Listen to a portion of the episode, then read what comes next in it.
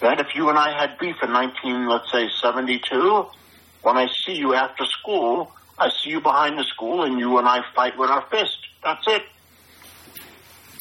And then it's over. I don't come back. I'm like, man, he kicked my ass, so I'll come back with a gun. The fuck would I have a gun for? it's just two kids fighting. Welcome to Writers on Wax, the Sound of Graffiti podcast. It's a series of conversations with a select number of artists who are proficient in two worlds graffiti writing and musical production. The series includes interviews with artists who've contributed to the Writers on Wax series, produced by Rysdale to give context to Writers on Wax, The Sound of Graffiti, Volume 2, which has just hit the stores. I'm delighted to share this episode with you, which features a conversation with none other than Blade. His real name has been common knowledge for years now, but it's the legend of Blade that has captured the imagination of his fans from the 1970s when he reportedly painted 5,000 trains, some of them famously appearing in the pages of the seminal Subway Art book. There are two things that separate Blade from the vast majority of writers. For one, he's a talented musician as well as an innovative graffiti writer, which is why he features in the Writers on Wax compilation. The other thing that makes Blade unique is that his art and his music predate the emergence of hip hop providing a style with a loose and funky aesthetic that remains influential to this day. I'm Mark Dix, and this is Writers on Wax, the Sound of Graffiti podcast. Hello. Yes, hello. Hey, Mark here. Uh, how's things? Hey, not bad, not bad. Just, just, just wide awake. All right. Uh, How are you? Um, everything's okay, yeah, actually. Um, pretty excited about doing this interview. Been doing a little bit of research. And yeah, um, excited to, to hear a little bit about the stories that, that go behind the, the music that I've been able to find. Um, but so, Okay. so um, I mean, you've done a million interviews, but I don't think you've done that many connected really to, to your your involvement with music. I've got a few references of, of, of music that you liked, um, but not that many of, of about you as a as a creator of music. So let, let me can we can you take me back to like the when you first got involved in, in making music yourself? Uh, it would be 1974 when I was 17, and myself and Karachi of the Crazy Five, we would write songs together. He was the saxophone player, and I'm the bass player. And we would write songs together in 1974, uh, which was on the CD that uh, they made for me in Australia with Casino and uh, Peril of 1200 Techniques, and they produced it. The, um, that's No, that the, was much later. the the Soda Pop CD, right? It came out in the early two thousands. Is that the right one? Yes, that's Okay. the right one. And Soda Pop was written by myself and Karachi in 1974 when we were 17. So um, you were an accomplished musician then already by the age of seventeen. Well, not a common music. We were trying to do our, our little funky band. You know? So we were doing a funky band thing. And then in uh, 75, 76, we started doing uh, disco music and traveling around, you know, doing disco. At that time, were, were you just was it all live instruments, or were you using synthesizers and beatboxes at the same time? Because that was a really No, important there, time There for was music. no such thing. You had to use live instruments, so it's myself uh, on the bass, Karachi on the sax, uh, Joe Popelski on drums, uh, Spanish John on guitar, El Dorado on lead guitar, Jimmy Riley on trumpet. You know, so there was lots of things involved. If you ever look up, uh, see the group Earth, Wind and Fire playing live, or KC and the Sunshine Band playing live, you know, to make that sound, you really need like seven to ten people. Kool and the Gang, uh, James Brown uh, in the early 70s. It took a lot of people to make that sound. There were just no drum synthesizers and computers. There's nothing. I imagine the energy was incredible on, on the stage. Um, how difficult was it to get so many people together to practice and, and to go on tour? it's really really hard because of course everybody being teenagers and uh, and you have to go around everybody's schedule because everybody's in high school. So those things make it very difficult. You know, and you have to answer to your mom and your dad, and you know all the bullshit that goes with that. It's like I got band practice for the next three to five hours. You have to practice all the time, so the band is tight, and you have to rehearse over and over and over with certain notes that you miss and do again, again, and again. So those things are very time consuming. And then after doing that, then me and Quatchy would have to go out and steal paint, so we could still bomb trains. Yeah, so I mean, these were two serious hobbies. I mean, you, I don't even really want to call them hobbies because they they take so much of your life up.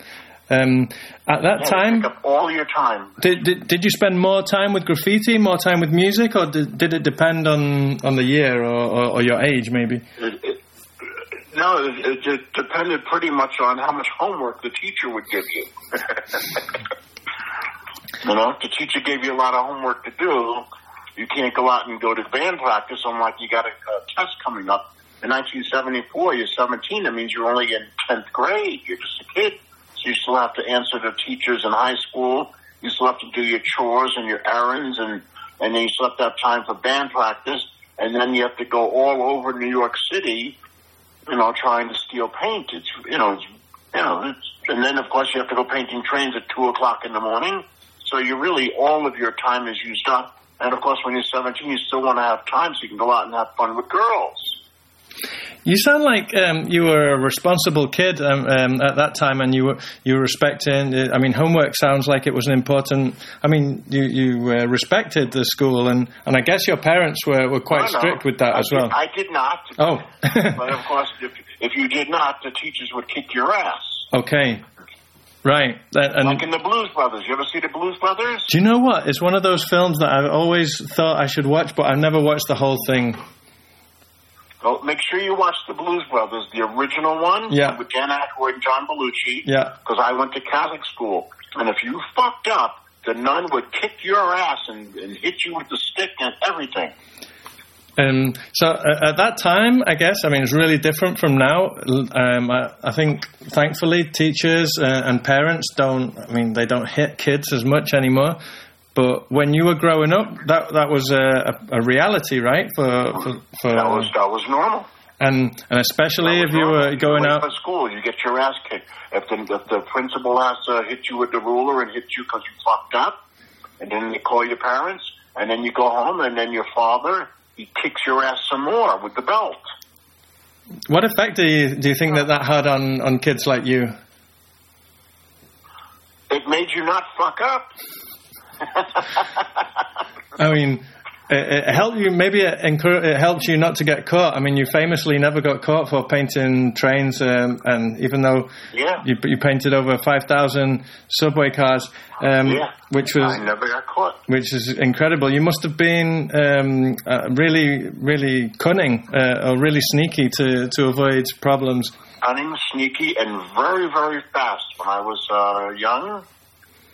You know, even though the police were chasing me and Comet lots of times, you were not going to catch us.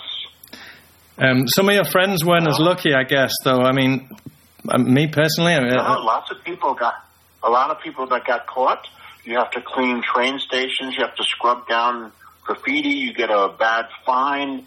You know, the police are going to kick your fucking ass up and down and beat you in, in your head and kick you in your ass, and then you, your mom and dad have to come to the precinct and they're going to kick your ass some more. So you would do everything possible to run to get away. Um, so when when you weren't painting, um, when you weren't sneaking out to go painting, were you sneaking out to go to clubs, to go to concerts, to see all the the, the, the, the funk bands of the time that were the, that were touring? No, we would actually for that you have to actually pay. Mm-hmm. Uh, so it wasn't like you had to sneak, you actually had to pay. There's a picture, if you look at the Blade King of Graffiti book, Mhm. you'll see a picture in there of me and Comet somewhere. You see Comet. He's wearing a light purple shirt with Black Sabbath on it. So we went to see Deep Purple and Black Sabbath, which was like $5. You know, I guess that'd be like 8 or 10 quid. Okay. But, uh, you know, in, tho- in those days, that was a lot of money. Yeah, so so uh, you saved up to get in, I guess, or, or you, you found another way. Yeah, you have to save up. You have to save up five dollars. That would take a long time. I went to go see James Brown and uh, and uh, and what um, uh, Stevie Wonder, Earth, Wind and Fire, Kool and the Gang. When you see those concerts in uh, in the early seventies, that was that was five dollars. A lot of money. Do you think there was a, a divide between, or do you think uh, groups were more unified on, on racial lines? I mean, you've mentioned rock bands and soul bands, funk bands. Do you think back in the day, or with you and your friends, it was there, there was more unity amongst uh, I don't know young people about what type of music they were into? Yeah, not only the music, but but uh, for Crotchy is Jewish. I'm a black guy. Uh, the guitar player is Spanish. John is obviously Spanish. Uh, Joel Popelski, the drummer, was Jewish. The singer is Italian. It didn't matter. Comet's Italian. You know, it didn't matter. It just mattered uh, everybody just having fun and enjoying life and being young and smoking weed and drinking wine and that's it. Even when, when I was painting, I'm saying, let's say 1975, 76, where there's, let's say there's 10,000 people doing graffiti in New York, teenagers every different nationality of person is all painting. So you walk in to a, a train yard or a train tunnel, it didn't matter if the other kids are Italian and the other kids are Irish and some kids are black and some are Spanish. Everybody's just painting and having fun and just having a good time and looking out for the police because you know you may have to run away. So you didn't fight with each other. Your problem was with the police. What was um, what was New York like at that time? I mean, um, I think it was more the, the 80s when it started um, having problems with the crack ep- epidemic and, and, and so on. In the 70s, yeah. it was much I, more. I, was it a pleasant place to live? The 80s, I know, I know 70s. I don't know 80s. By 19, in 1980, even though I was still painting once in a while, I was 23. I was already married to Dolores and his son, eight, nine, eight. I was already married for four years with Dolores. Mm-hmm. So I had to get up and go to my job every day and work hard and, and pay bills. And like me and Comet would paint trains instead of all the time. We paint trains maybe two times a month. You know, I cannot tell my job. I can't come to work today because I got caught stealing paint and running through train yards. You know, 1980 for me was was almost over. And the but the the city was it? Do you think it was a good place to grow up in? I mean, it sounded like a hard place in a lot of ways. Yes, it was very it was very tough, but uh, everybody was a lot tougher then. And of course, you when you're very young, you were tougher anyway. But uh, for me, it was really, really the most fun place because you have the entire underground of New York City as your playground for 10,000 teenagers all doing graffiti from 1970 to 1979, and very little people had any beef. That if you and I had beef in 19, let's say 72, when I see you after school, I see you behind the school and you and I fight with our fist. That's it. And then it's over. I don't come back I'm like, man, he kicked my ass, so I'll come back with a gun. The fuck would I have a gun for? it's just two kids fighting. Yeah, it sounds like a, at least um, a healthier way to resolve things. Um, and what, what was it like when when when hip hop came into the city? I mean, when when did you fir- when were you first aware of hip hop, and what was your reaction to it? Uh, it was it was probably the first hip hop song I ever heard on the radio was in 1979. Um, uh, the Sugar Hill Gang song. Mm-hmm the first song I ever heard on a radio, even though Grandmaster Flash did their song in 1979 also, mm-hmm. but it's the one that you hear on the radio as a kid. And I was like, you know, what is this? And I was like, ah, so, you know, who cares? I like the music from my time. I want Kool and the Gang. I want uh, James Brown. I want Curtis Mayfield, Marvin Gaye. But the music between 1970 and let's say 1974 have funk music, war, uh, mandrill, you know, music that was funky.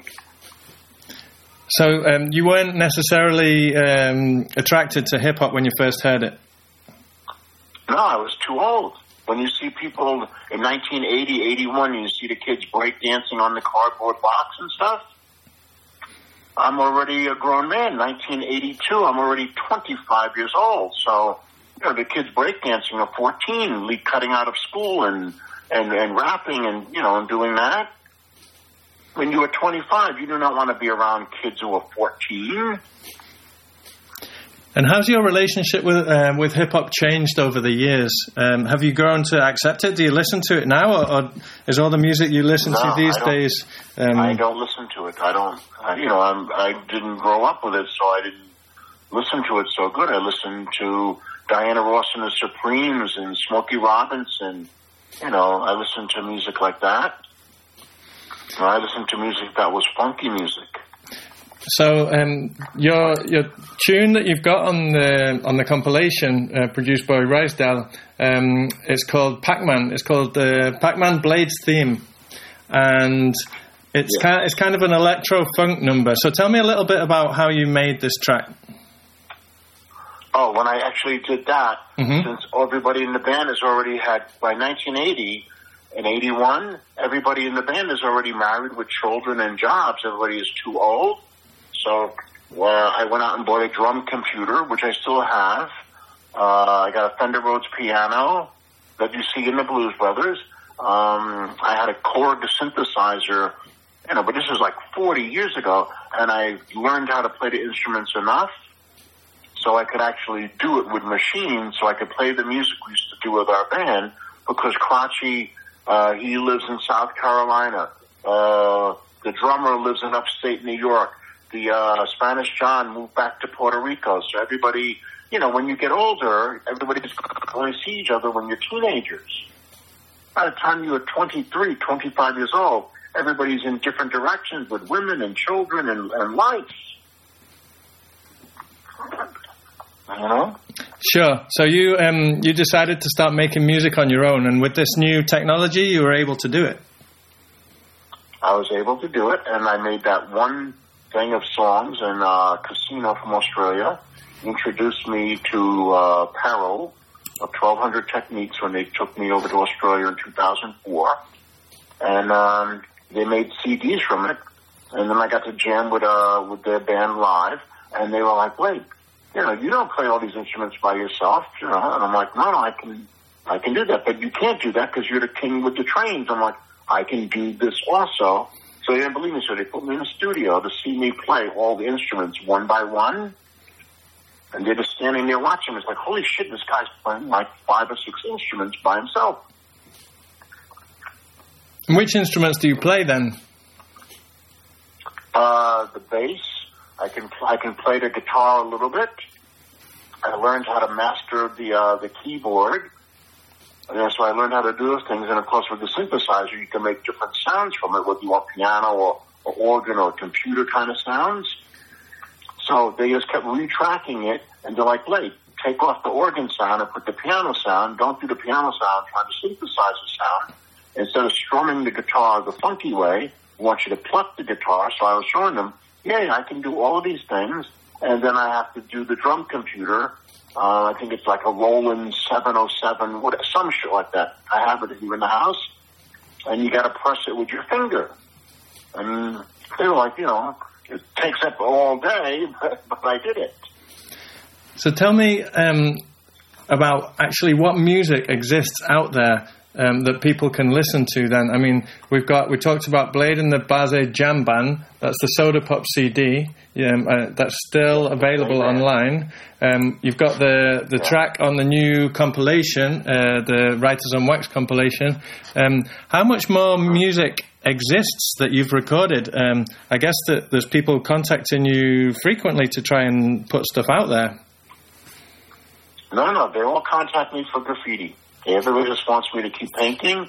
They want me to make uh, more canvases because the paintings, of course, when I'm gone, the paintings are worth lots of money. So it's nice to hear someone ask me about music because the art collectors have been collecting my work uh, since 1982. They do not care that I know how to do music. They they want to buy paintings uh, because of the value. Yeah, I mean, for me personally, to have to know that a, a musician uh, or an artist is also a musician, for me, it, it makes it makes the, the art all the more richer. You know, it, it makes the myth around that person um, even more powerful. Mm-hmm. And so to yeah to hear this yeah. this track f- for me is it, it just makes uh, your your body of work even more impressive. Um, and so it makes me want it makes me want to hear more. Do you have any plans for for yeah. producing more? No, no, unless somebody actually sent me somewhere and said, "Hey, Blake, you know, we can get you a bass guitar and jam with a band." I was in, uh, I was in, uh, fuck, fuck, uh, I was in Madrid, and there was a band playing near the museum in Madrid.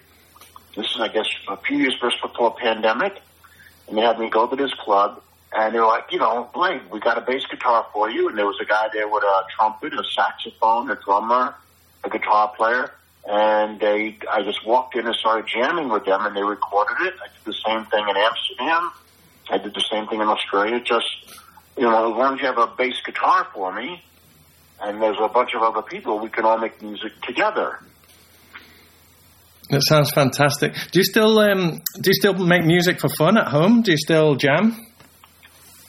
Yeah, but I of course I, I have I have my 1976 white Rickenbacker since I'm a teenager. So I actually use that maybe three, four times a week when I'm sitting around. I'll just sit there and watch TV and fiddle with it, and it makes it so you do not get arthritis. You know, it keeps your fingers and your wrist and your forearms, it keeps them limber. Okay, that's nice. Uh, you're down in, in Florida now. I guess that also helps with the with your joints, um, with the with the good weather that you've got down there. Yeah, like today, uh, I guess so. Uh, if you're calling from Spain, I guess it's maybe 25, 27 Celsius. Uh, unfortunately, not. No, it's, it's, it's kind of winter. It's not much over freezing, and you can really feel it. But yeah, uh, most of the most of the year it's really good weather, as you know um, from the visit that you made yeah, over that's here. That's why I moved here mm. because everybody I know is still in New York, and I'm like, you know, fuck New York. I'm I'm sick of freezing and the cold and the snow and. Uh, and you're you're very close to, or, or, quite close to Miami, and the the the, the Museum of Graffiti they have the. Um, and I understand you were at the, the, the launch of the the Writers on Wax exhibition. Yes, I was there. So tell me um, what you remember about it. What was special about it for you? It was nice being interviewed and people talking to me about music. And uh, the guy that was interviewing me, the tall, skinny guy. Perry? Your partner, Ferry, yes, yep. Yes, I forgot his name. I'm yeah, sorry. that's yes. okay. And into being, being talking to them and talking about music and uh, and my love for music. And, you know, that was really, really made me feel good. It helped my heart feel good that somebody really cares that I know how to be a musician also. Do you think that um, the Museum of Graffiti is really important for, for our subculture? Yeah, of course. It's the most important museum for me in Miami because uh, what people do not know is that there is no street art without the original graffiti. Everybody love around the world, they all love street art, but they don't know. It's like without the graffiti people doing the trains back in 1970, there, you know, there would be no street art. Absolutely. Um, and it's interesting for me as well that Ferry has, has made this happen. He's made this bridge with, with you happen because it was another Dutch person, wasn't it, that first brought you over to Europe. In, in fact, I, I, think you consider. Yes, Amster-. That's right. Yeah, that's that, that's what I've understood. So, um, tell me a little bit about the first time you were in Amsterdam and, and how it, it happened. Okay, the first time I was in Amsterdam was 1982, and Yaki Kornblit sent for me and Dolores to go over and it was very nice because he sent for us in June. So of course when we got there it was 28 Celsius every day, which was really good. So you can go out and enjoy and drink lots of Heineken. I was happy. And, uh, he did the show and the show sold out and collectors like Vincent Vlasblom and Henk Pijnenburg, uh, and, uh, Wilhelm Spierstra are the ones that were really collecting all of the early uh, graffiti art from myself, uh, Rammellzee, Dondi, Futura, Lee, Seen, uh, Quik, Daze, you know, those basic names. Uh, I think they bought a couple of Basquiat's and Keith Haring, you know, because they ended up being street artists. and uh, those were the artists that those uh, collectors were buying in uh, in '82 in the beginning. When you when you reached Amsterdam, you, you saw. Um, I guess the, the streets didn't have that much graffiti at the time. Did you feel that this was No. new ground for you to conquer, or were you just thinking about galleries at that point? I was thinking about you know just galleries, not writing in streets. But I remember uh, the, what I did see in Amsterdam was uh, I don't know if it's the Running Man or the Walking Stick. I don't know what it was. What it was. That was everywhere. Uh, there were graffiti names like Shoe, uh, Delta, um, Cat, and a graffiti girl named Mickey were the names that you would see also because it's the early '80s. So I got to see that when I was walking around in Amsterdam. I remember those names. Yeah, some of these names are, are still active. Obviously, Delta is one of the another one of the artists who's on the compilation. Uh, Mickey is a legend um, and uh, and still still active. Um, so that yeah, that's for me. That's interesting. That combination between New York and Amsterdam, um, and yeah, I think for for them to take you over, for them to choose you amongst other artists, I think is is also really interesting. Um, I mean, the, the the artwork that you produced at the time uh, and, and continue to produce, I think mm, it's it's really well. You can see it in the influence of a lot of people today, still who who kind of take influence from your style, direct influence from your style. Yeah, and uh, what's good is Yaki Kornblit, uh, Henk Pijnenburg, and Vincent Vlasblom. They're still alive. Um, when I hang up with you, there's uh, they took the first paintings I made from the early '80s. They're in the Groninger Groninger Museum in Groningen right now, and there's a picture of Yaki standing there maybe one month ago. That's so sweet. And, and do you collect art yourself? Are you have you got an interest in other people's work as well? Well, I collected the art from the graffiti people. I have Daze, I have uh, Noc 167, I have Zephyr, you know, I have Seen, I have the people that uh, I admired from my childhood. Who's your all-time favorite writer? My all-time favorite what? Your all-time favorite graffiti writer? Me. Okay. Right? But you actually print that. That way I sound like a fucking asshole I'm. Who's your favorite graffiti guy? Myself. Uh, uh, right. You have a lot of confidence. I like it. Okay. Who, and your second favorite? Lee. Lee. Okay. Interesting. Also incredible artist. And how about Yes, Lee Quiñones. and how about uh, what about your favorite? Yeah, this is going to be my last questions, right? Your favorite band and your favorite song. Oh, that one, that, there's too many for that. But uh, when I painted my train, piece number 5,000 in the Blade book, Yeah. when I painted that train, I had my boombox with me, and a song came on the radio. It was called The Shaker Song by Spyro Gyra. Right?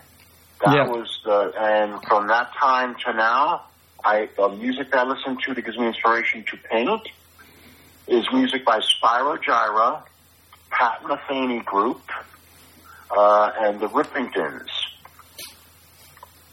So it's Okay. important that you that you print it right, so you don't say Pat Metheny. Pat Metheny Group Yeah. from uh, from the 80s and 90s, Yeah. and uh, Rippingtons and Spyro Gyra. When I listen to that music to this day, it makes me pink better. Well, this is um, yeah. This record, this this interview is going to be um, go out as a podcast. It's going to be an audio recording, so we're going to be able to play a little bit of the music um, that you mentioned uh, during the interview. Well, Um, if, so you can, if you can play the Shaker song by Spyro Gyra, Mm. not the live version, the original one. Okay, From that, that's when I painted my 5,000 train. mm, I was just standing there outside of Esplanade Tunnel at the last car, and I'm flipping through the radio stations, and I heard music. I'd never heard this kind of music before, and I they were just like, "This is the Shaker song by Spyro Gyra on WRVR 106.7," and I left it on, and it made me create better.